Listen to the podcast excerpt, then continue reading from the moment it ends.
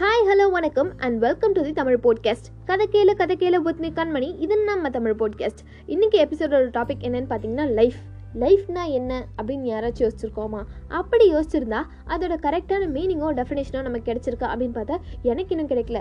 லைஃப்பை பற்றி பேசுகிற அளவுக்கு எனக்கு எக்ஸ்பீரியன்ஸ் இல்லைனாலும் யாராச்சும் உங்ககிட்ட வந்து லைஃப்னா என்ன அப்படின்னு கேட்குறாங்கன்னு வச்சுக்கோங்களேன். நீங்கள் அதை ஒரு சர்க்கிள்குள்ளே உங்களால் எக்ஸ்பிளைன் பண்ண முடியாது. அது பேச பேச போய்க்கிட்டே தான் இருக்கும். ஆனால் இன்னைக்குள்ள ஸ்டோரி சொன்னீங்கன்னா லைஃப்னா என்ன அப்படின்னு பதில் தேடுற எல்லாருக்குமே இது ஒரு ஆன்சர் கொடுக்கும்னு நினைக்கிறேன். வாங்க ஸ்டோரிக்குள்ளே போகலாம் ஒரு கிராமத்தில் ஒரு சின்ன பையன் அடுத்த நாள் நடக்க போகிற ரன்னிங் காம்படிஷனுக்காக ப்ரிப்பேர் பண்ணுறான் நாளைக்கு நடக்க போகிற ரேஸில் நம்ம தான் கண்டிப்பாக வின் பண்ணணும். அப்போ தான் நம்மளால் சக்ஸஸ் பார்க்க முடியும் அப்படின்னு சொல்லிட்டு ரொம்ப கஷ்டப்பட்டு ப்ராக்டிஸ் பண்ணிட்டு இருக்கான். அடுத்த நாளும் வருது. நிறைய பேர் போட்டியை பார்க்கறதுக்காக வராங்க. கிராமத்துலேருந்து எல்லாருமே கிளம்பி வராங்க. அதில் ஒரு வயசான தாத்தாவும் வந்திருக்காரு. காம்படிஷன் வந்து ஸ்டார்ட் ஆக போது போட்டி வந்து ரெண்டு லெவலாக நடக்கும். அதாவது ரெண்டு ரவுண்டாக நடக்கும். ஃபர்ஸ்ட் ரவுண்டில் வந்து மூணு பேர் கலந்துக்கிறாங்க. போட்டி ஸ்டார்ட் ஆயிடுச்சு. மூணு பேருக்கும் ரொம்ப டிஸ்டன்ஸ்லாம் இல்லை. அப்படியே ரொம்ப ஜஸ்ட்லேயே போயிட்டுருக்காங்க. கடைசியில் கண்டிப்பாக ஜெயிக்கணும் அப்படின்னு சொன்னால அந்த பையன் வந்து ஜெயிச்சிடுறான். ஆடியன்ஸ்லாம் செம்மையாக சேர் பண்ணி கிளாப் பண்ணுறாங்க பையனுக்கு ரொம்ப சந்தோஷமாக இருக்குது ஆனால் இந்த தாத்தா மட்டும் எதுவுமே ரியாக்ட் பண்ணாமல் அப்படியே உட்காந்துருக்காரு அடுத்த ரவுண்ட் வருது. இந்த ரவுண்ட் வந்து போன ரவுண்டை விட இந்த ரவுண்டில் எல்லாருமே ஃபிட்டாகவும் ஸ்ட்ராங்காகவும் இருக்காங்க. போட்டி ஸ்டார்ட் ஆயிடுச்சு. ஆடியன்ஸ் வந்து ஃபர்ஸ்ட் ஜெயிச்ச பையனையே மோட்டிவேட் பண்ணி ஷேர் பண்ணுறாங்க பையனுக்கு இந்த ரவுண்ட் ரொம்ப கஷ்டமாக இருந்தாலும் அடிச்சு பிடிச்சி எப்படியோ பையன் வந்து வின் பண்ணிடுறான். எல்லாருக்குமே ரொம்ப சந்தோஷமாக இருக்குது கிளாப் பண்ணி அவனை போய் அப்ரிஷியேட் பண்ணுறாங்க ஆனால் இந்த தாத்தா மட்டும் எதுவுமே ரியாக்ட் பண்ணாமல் அப்படியே உட்காந்துருக்காரு பையனுக்கு ரொம்ப சந்தோஷம். நம்ம நினச்ச மாதிரியே நம்ம ஜெயிச்சிட்டோம் அப்படின்னு சொல்லிட்டு ஆடியன்ஸை பார்த்துட்டு இன்னும் வேறு ஏதாச்சும் ரேஸ் இருக்கா? வேறு ஏதாவது போட்டி இருக்கா? அப்படின்லாம் கலாய்க்கிற மாதிரி கேட்குறான் இப்போ தான் தாத்தாவோட இன்ட்ரோ தாத்தா வந்துட்டு நான் ஒரு ரேஸ் வைக்கிறேன் அப்படின்னு சொல்லிட்டு அவனுக்கு போட்டியாக ஒரு வயசான பாட்டியும் கண்ணு தெரியாத ஒருத்தரையும் நிறுத்துறாரு.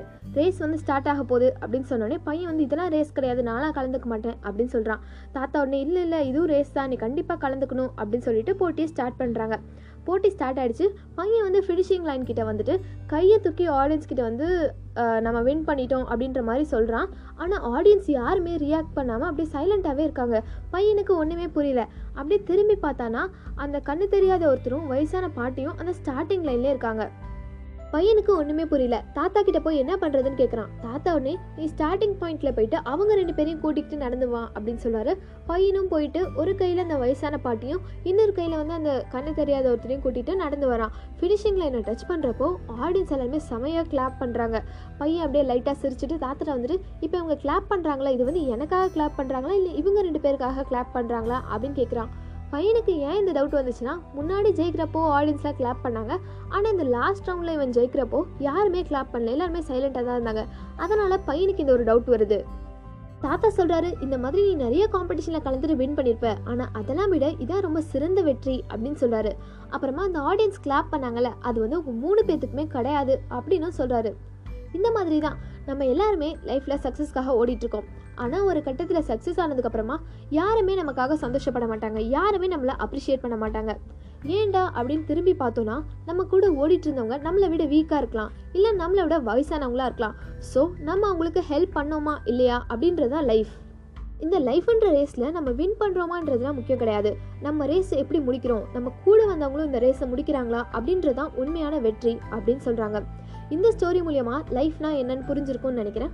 ஸோ இந்த ஸ்டோரி உங்களுக்கு பிடிச்சிருந்தா உங்கள் ஃப்ரெண்ட்ஸ் கூட ஷேர் பண்ணுங்கள் தி தமிழ் போட்காஸ்ட் கதை கேளு கதை கேளு உத்மி கண்மணி. இது நம்ம தமிழ் போட்காஸ்ட் தேங்க்யூ